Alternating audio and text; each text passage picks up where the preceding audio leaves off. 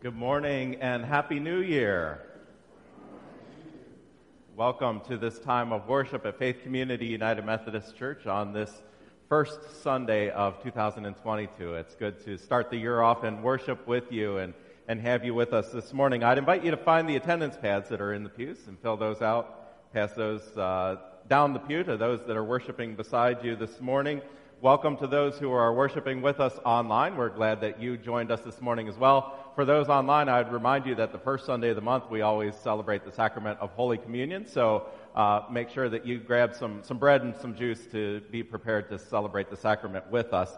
And uh, for those here in person, we are using these uh, prepackaged kits. If you uh, did not pick one up on your way in, you can just put your hand up, and, and the ushers have them in the back and bring them to you uh, we will have ce- celebrate Holy Communion at the end of the service. We still have, uh, as you can see, some poinsettias left up here. And uh, these are no longer just for those who ordered them. They are for anybody who wants a poinsettia. So uh, if you if you would like to take one of these home with you, all of these need a good home. So at the end of the service today, come on up and grab a poinsettia to take home with you. Uh, all of these poinsettias are going to be leaving the building today, one way or another. So make sure, if you want them to have a good home, uh, take them with you after the service today. If we come to our time of offering today and you realize that you don't have your offering envelope, it may still be sitting out in the narthex there. Uh, our 2022 offering envelopes are, are, on the table out in the narthex, so if you haven't picked yours up, uh, take a look at the, at the table out there and you may find your, your envelopes there. We come together this morning to worship our God, so I invite you into an attitude of worship. I invite you to stand as you are able for our call to worship.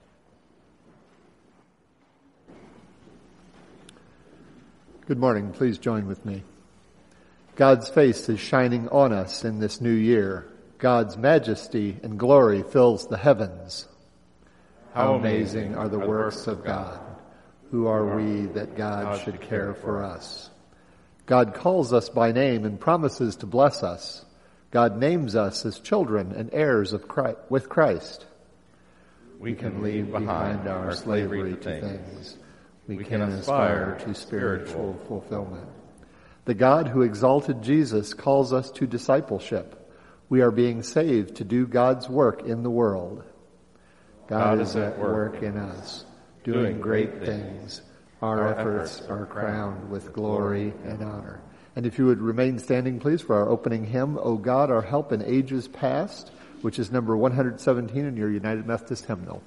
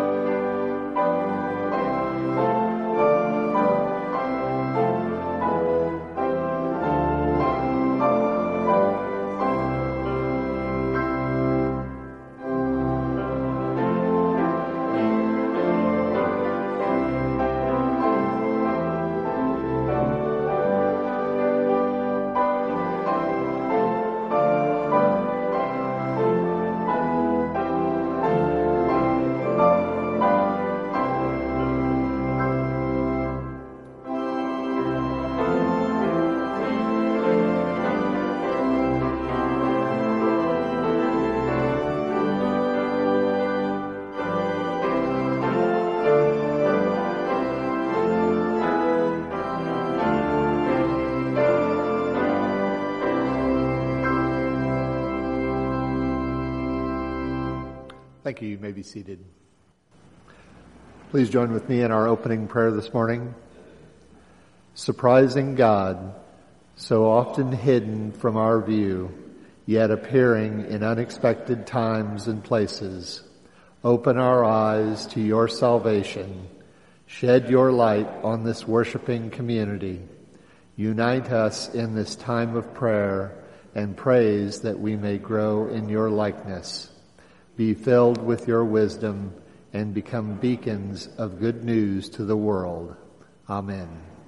Our prayer hymn this morning is I Want to Walk as a Child of the Light, number 206 in the United Methodist Hymnal.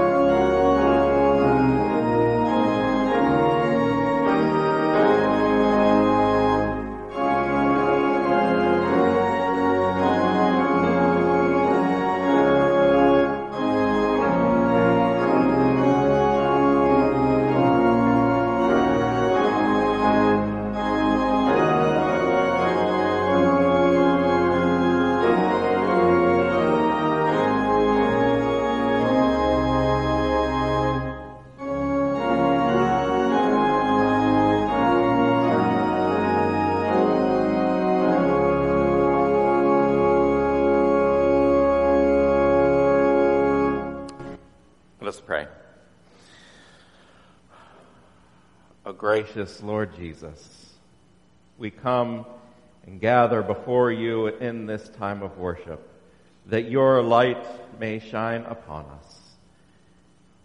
Even in the darkness of this world and the darkness that so often seems to permeate our own lives, we know, Lord, that you are the light. So we turn to you to enlighten our lives, to enlighten the path before us, to remind us that you are the one who is in control. You are the one who leads the way. And so as we enter into this new year full of promise and hope, remind us, Lord, that before we make all of our plans, we need to first turn and consult your plans for us. Before we go our way in this world, we need to seek your way, your path, your righteousness. May we be seeking your kingdom always in this world, in our lives, through all things. Lord, we lift up to you those who are struggling right now and who we know don't uh, necessarily have great hope for this new year. But even if they don't feel it, Lord, we know that there is hope. And so we pray for your grace to fall upon them, remind them of your strength and your mercy, that they may see it in a powerful way. Lord, in this time of silence, we lift up to you those that, that we love and our concerns for ourselves.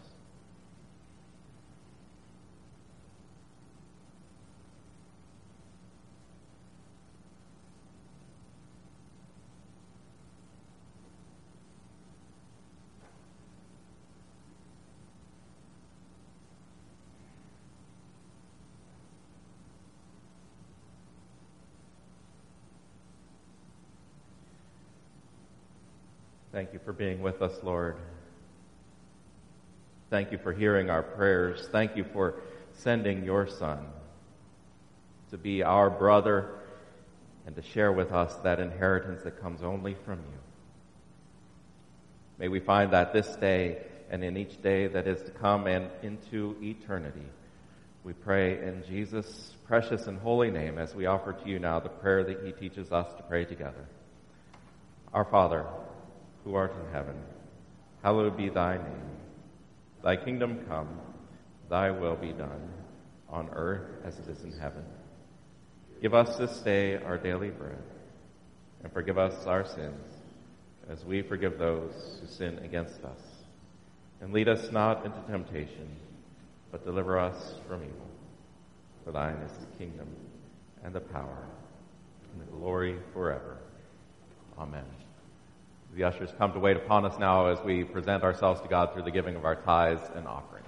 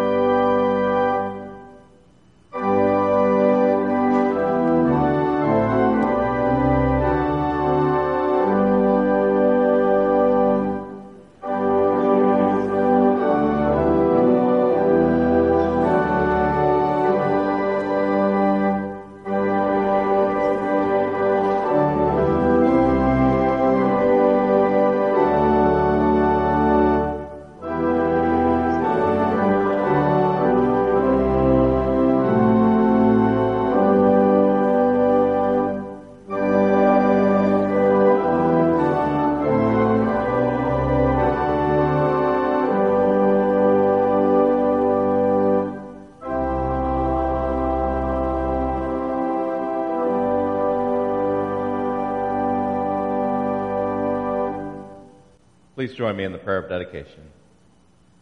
With joyous praise, we return to you a portion of all you have given to us.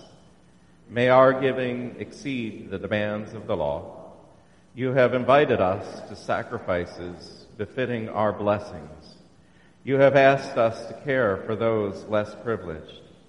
What we offer in these moments is a beginning we will ponder again your amazing grace in granting us life, in offering the child Jesus to bring us back to you, and in giving us the name Christian. Praise be to you, O God. Amen. Please be seated.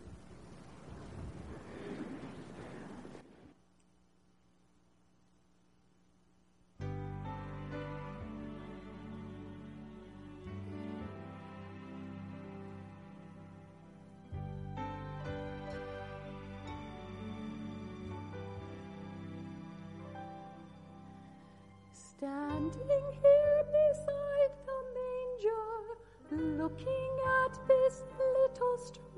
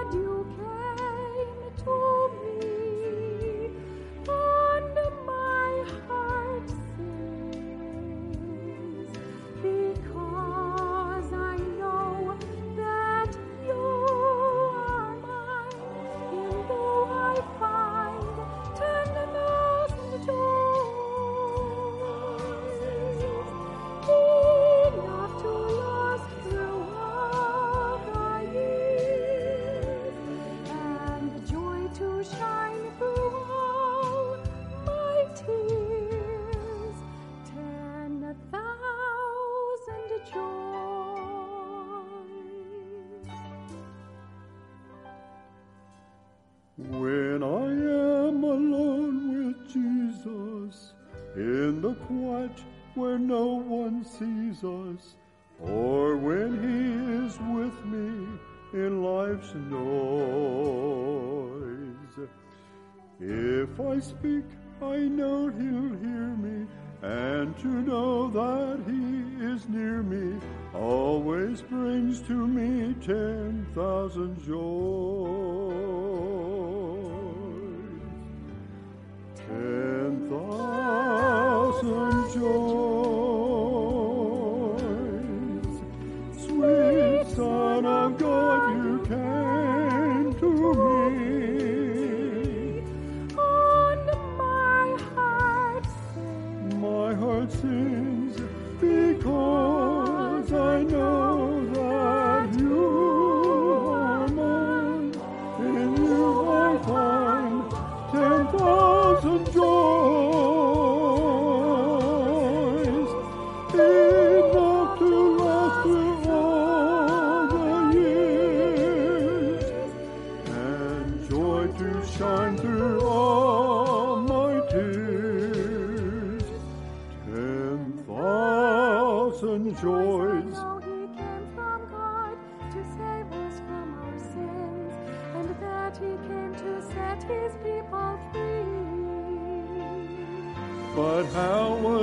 to know when Jesus came into my life that God's own Son had come to bring to me. Ten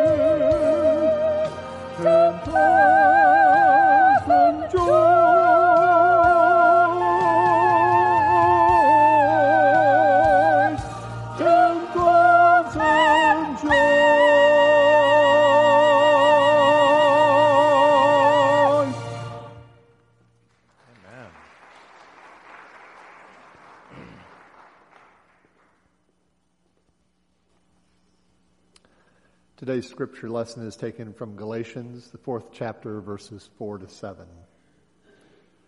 But when the fullness of time had come, God sent his Son, born of a woman, born under the law, in order to redeem those who were under the law, so that we may receive adoption as children. And because you are children, God has sent the Spirit of his Son into our hearts, crying, Abba, Father. So you are no longer a slave, but a child, and if a child, then also an heir through God. The word of God for the people of God. Thanks be to God. Amen.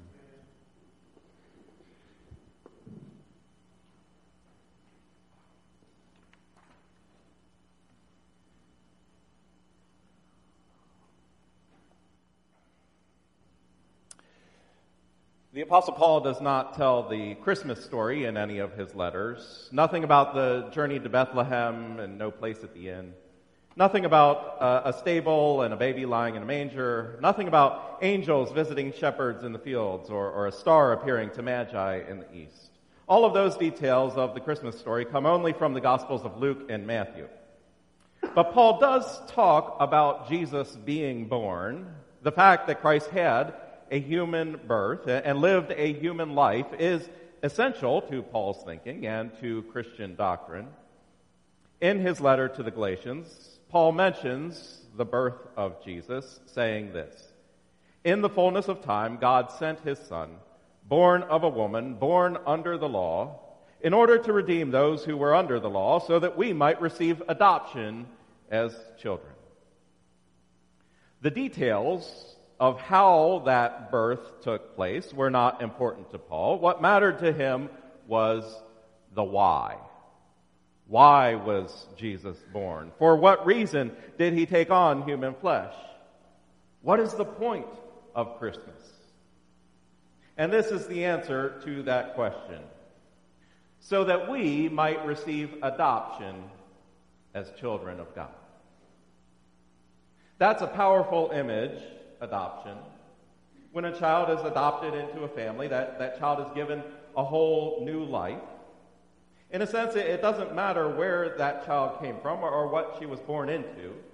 Yes, the, the past will have some residual influence, a, a lingering effect, but the past no longer defines who that child is.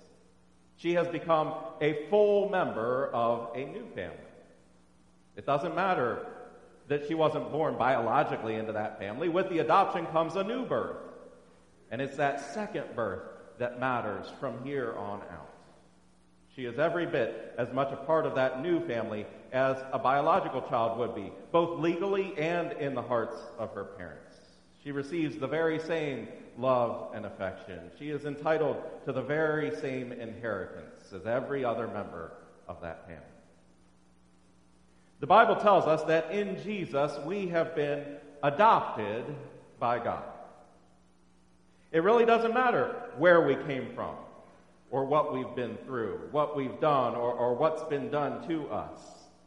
Yes, all of those things will have a residual influence, a, a lingering effect, but they no longer define us.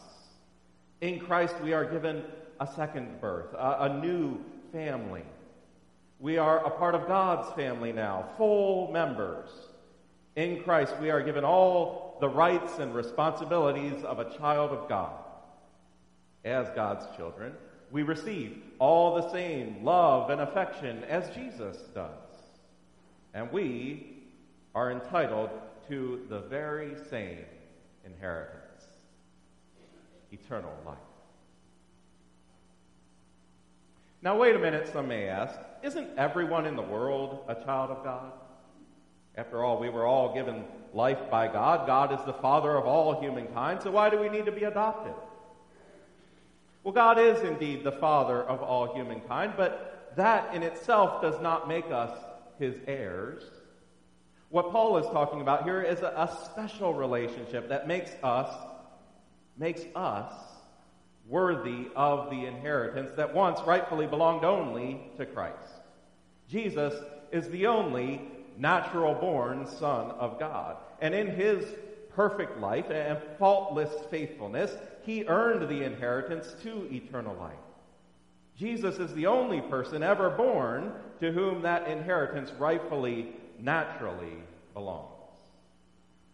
But because of his great love for us, God has chosen to adopt us into that special family, to bless us with that special relationship, to make us full fledged brothers and sisters of Christ, so that we too can receive that very same inheritance.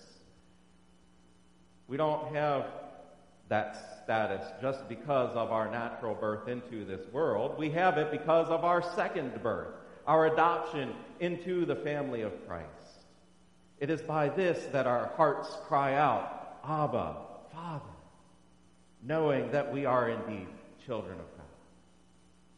It is by this that we can have the peace of Christ that passes all understanding. Not that there aren't other types of peace in this world. A person living in the natural state, and by natural state I mean according to the first birth, what the Bible calls living according to the flesh. A person going about life in the natural state, not much concerned with spiritual matters, might have a certain sense of peace, but it is a false peace, a deceptive peace. Imagine you're standing on the edge of a precipice, 10,000 feet high, looking over the edge. Nothing strapped to you to hold you in place, knowing that with one slip of the foot you would fall and plunge to your death. You'd be terrified, right? We all would. Any sensible person would have enough fear in them, causing them to at least move back away from the edge. But what if you were laying there in your sleep with no idea that that's where you were? Imagine someone had placed you there in your sleep without your knowledge. You're, you're just lying there in your blissful slumber right next to the edge. You wouldn't be frightened at all as long as you stayed asleep. But that doesn't mean you're not in danger. It just means that you're ignorant of the danger because you're asleep. When the Bible commands us to stay awake, this is exactly what it means. Not that you have to be literally awake all the time with your eyes taped open so that you can't sleep. It means to stay spiritually awake because just the fact that you have a superficial sense of peace does not mean that you are not in danger. It just means that you don't know what kind of danger you're in because you're asleep. Wake up. See the precipice that is before you. That condition of being spiritually asleep is a condition that we are all born into. The Bible refers to it as bondage to sin. When you are in bondage to sin, you don't realize you're in bondage to sin. You think that you're perfectly free. Free to do whatever you want. Free to do whatever makes you happy. Free to do whatever brings you peace. That sense of self made happiness and peace is a dream. It's a dream. Reality is that putting what you want first is slavery to sin. And as long as you are in slavery to sin, you are indeed at the top of that 10,000 foot precipice, ready to fall off. This is our natural state. It is what we are all born into by our natural birth. That's what we mean by original sin. It's the condition that has hold over us, whether we want to admit it or not. Perhaps even more so when we don't want to admit it, when we would rather stay asleep and enjoy the dream. Don't be fooled into thinking that I'm only talking about atheists or people of other religions or the non religious. There are many people living under this condition of bondage to sin that, that would define themselves as good Christians. They believe in God, they believe in Jesus, they may even go to church, they may even be here today. But they neither fear God nor love God. They don't recognize the high standards of holiness that God has set out in Scripture. They don't understand the demands of social justice. They aren't concerned with the requirements of personal righteousness. They're blind to the fact that the law of God extends not just to outward actions, but to every thought, every attitude. They are asleep to the fact that sin permeates their every word. They have no fear, that doesn't mean they're safe. They have a superficial peace and happiness because they are asleep, and they have no idea what incredible danger they are truly in. So why not just leave them alone and let them stay asleep? If they're happy as they are, why not allow them to remain in peace and enjoy whatever fleeting happiness they may get from this world? Well, if you see where it is that they're sleeping, if, if you know that they are sleeping right at the top of a 10,000 foot precipice, then the answer becomes obvious, doesn't it?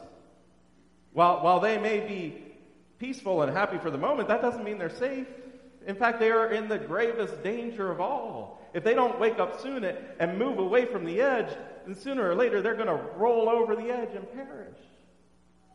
The word, the voice of the Lord cries out to those who are living in that artificial peace and that superficial happiness of this world and says, Wake up, you who are sleeping. Wake up before you perish. This is what the law of God does for us. The law of God awakens us to our true condition. When one is awakened, then that person leaves behind that natural state and enters it into a new state, enters under the law. When one wakes up to the danger of, of living for the comforts of this world, then one begins striving for the security of heaven. Paul, in our reading for today, he talks about those who are under the law. Those who live under the law have been awakened to the dangers of sin. They are striving to become servants of God. This is a state of repentance and good works and trying to please God. It's in this state that, that a person worries about whether or not he has done enough with his life. It's in this state that there is a, a genuine fear of falling short, uh, of getting to the pearly gates and, and being turned away, of having one's life reviewed by God and finding out that it just doesn't measure up. And so, out of this great concern, this very real fear of God's wrath, the, the servant of God tries harder and harder, does even more but the harder he strives and the more he does, he finds that there just isn't anything he can do to ease that sense of fear and to gain a sense of peace. He's lost the superficial peace that he once enjoyed when he was asleep, but the peace that Christ promises is still beyond him. This is the condition that the Bible describes as living under the law. The person is living as a servant of God but not as a son or daughter of God. The person is trying to live by the requirements of the law, but finds those requirements are too much to bear. The person has been awakened to the fear of the Lord, but has yet to be filled with the love of our Savior. If this is true of you, if you have been striving after the kingdom of God, but constantly finding yourself unable to find that true joy and lasting peace. If you're trying with all your might to please God, but you keep growing frustrated because you realize that you will never make yourself good enough. If you're living your life as a servant of God but finding no fulfillment in it, then I want you to know this. I want you to know this. God doesn't just want you to be his servants. God wants you to be his beloved child. It is to just such as these that the Christ child was born. Why does Paul tell us Jesus came into this world? In the fullness of time, God sent his son, born of a woman, born under the law, in order to redeem those who were under the law, so that we might receive adoption as children. not in order to be drafted as fearful servants, but to be adopted as beloved children. And because you are children, God has sent the Spirit of His Son into our hearts, crying, Abba, Father. So you are no longer a slave, but a child. And if a child, then also an heir through Christ. You are no longer a slave, but a child. And if a child, then also an heir through Christ. If you long to enter into this new state, this state of grace, this new life, a life of love and joy and peace, it is yours for the taking. Why?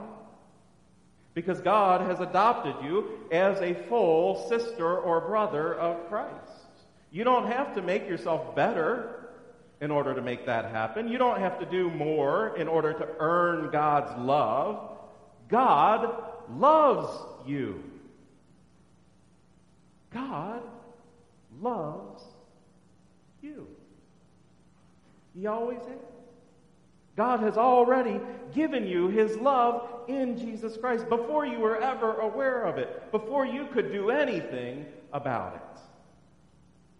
Through that gift, the birth of Jesus Christ into this world, and our second birth into Him, we are adopted as sons and daughters of God, full heirs of eternal life.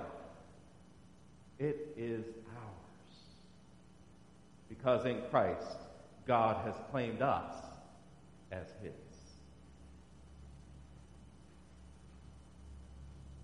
A young couple discovering that they were unable to conceive a, a biological child decided to adopt. They contacted an agency, filled out the necessary paperwork, went through all the customary interviews, background checks. One day, the good news came that there was a 10 year old girl ready to be adopted by them. The couple proceeded to prepare a bedroom especially for her. They, they found out her likes and her favorite colors, and they decorated the bedroom and filled it with toys according to all of her tastes. When the day for the adoption came, the couple went to meet with the social worker who presented them with their new daughter. They brought her home, showed her her new room. She was overwhelmed by all that she saw. A room painted in her favorite colors and posters of her favorite singers all over the walls, toys and games that she absolutely loved. But as she took it all in, it appeared to her new parents that, that she wasn't very happy. In fact, she seemed troubled by the whole thing. The couple asked her if there was anything wrong with the room. She said, No, it's absolutely perfect. But I don't understand. What don't you understand? They asked. Well, you say that this is my room and, and that everything in it is mine, but I didn't do anything to deserve all this. What do I have to do in order to be able to stay here? Parents were somewhat taken aback by that question. You don't have to do anything for all this, they said. We're giving this to you in love. We love you. We just want you to stay here with us. Let us continue to love you. We hope that you'll grow to love us too and trust us. We're a family now. Everything we have is yours.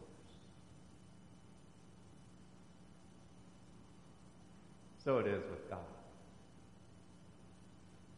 So it is with God. In Jesus Christ, God has adopted us as his own daughters and sons. In Jesus Christ, God has brought us into his family, into his very home. In Jesus Christ, God promises to share everything with us. Everything.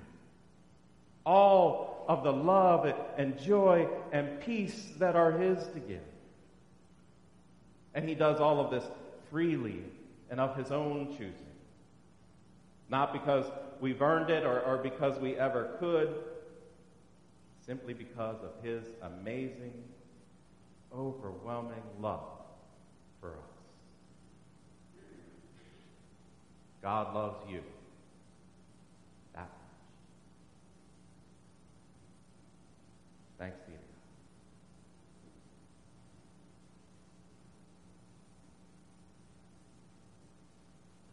I invite you to join with me now in the prayer of the great thanksgiving as we prepare to receive the sacrament of Holy Communion.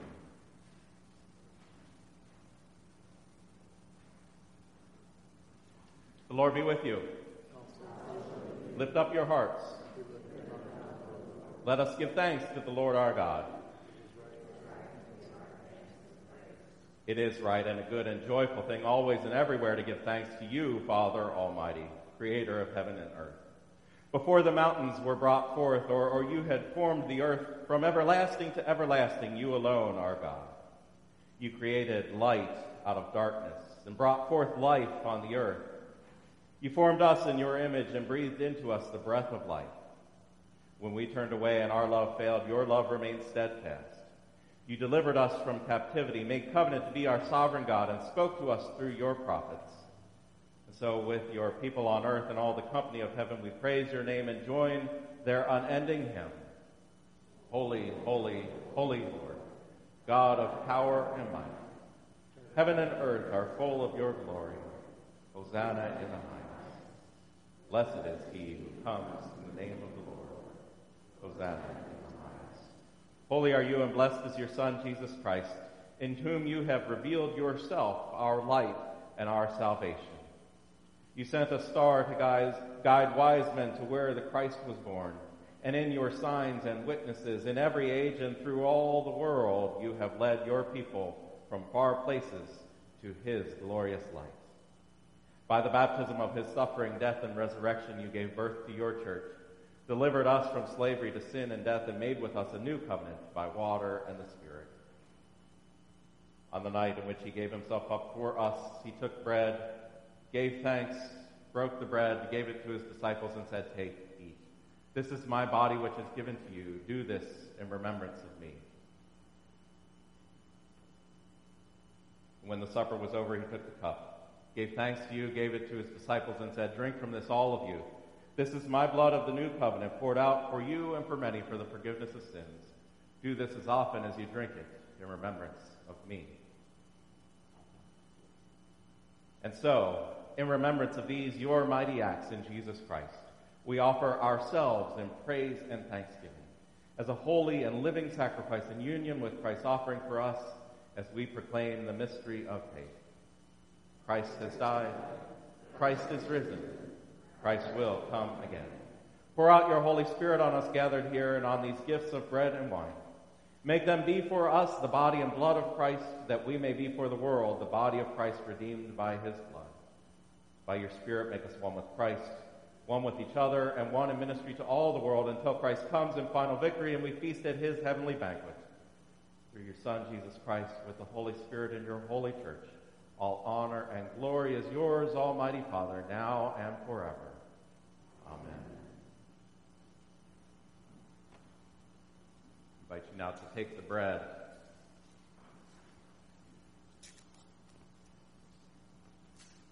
The body of Christ broken for you. Take and eat in remembrance of him.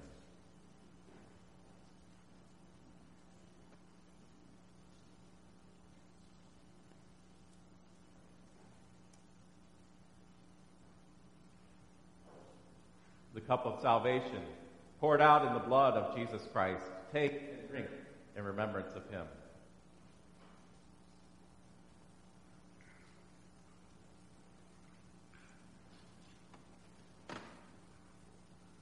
Let us pray. Oh Lord, we do indeed remember what you have done for us. We remember your sacrificial gift. And we celebrate that grace that you have given to us once again in the celebration of this holy mystery. Pray that you will continue to fill us with your Holy Spirit. Use us for your glory. We pray in Jesus' name. Amen. I invite you to stand as you are able, and uh, we will sing our closing hymn together, Oh Happy Day, which is in the hymnal number 391.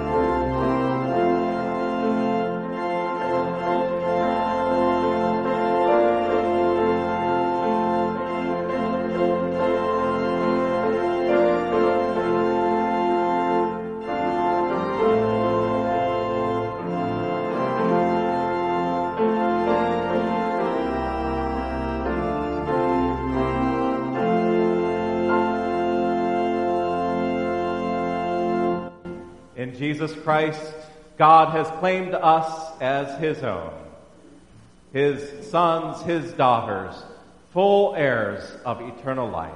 Go rejoicing in His glory and in His grace. In the name of God the Father, Son, and Holy Spirit.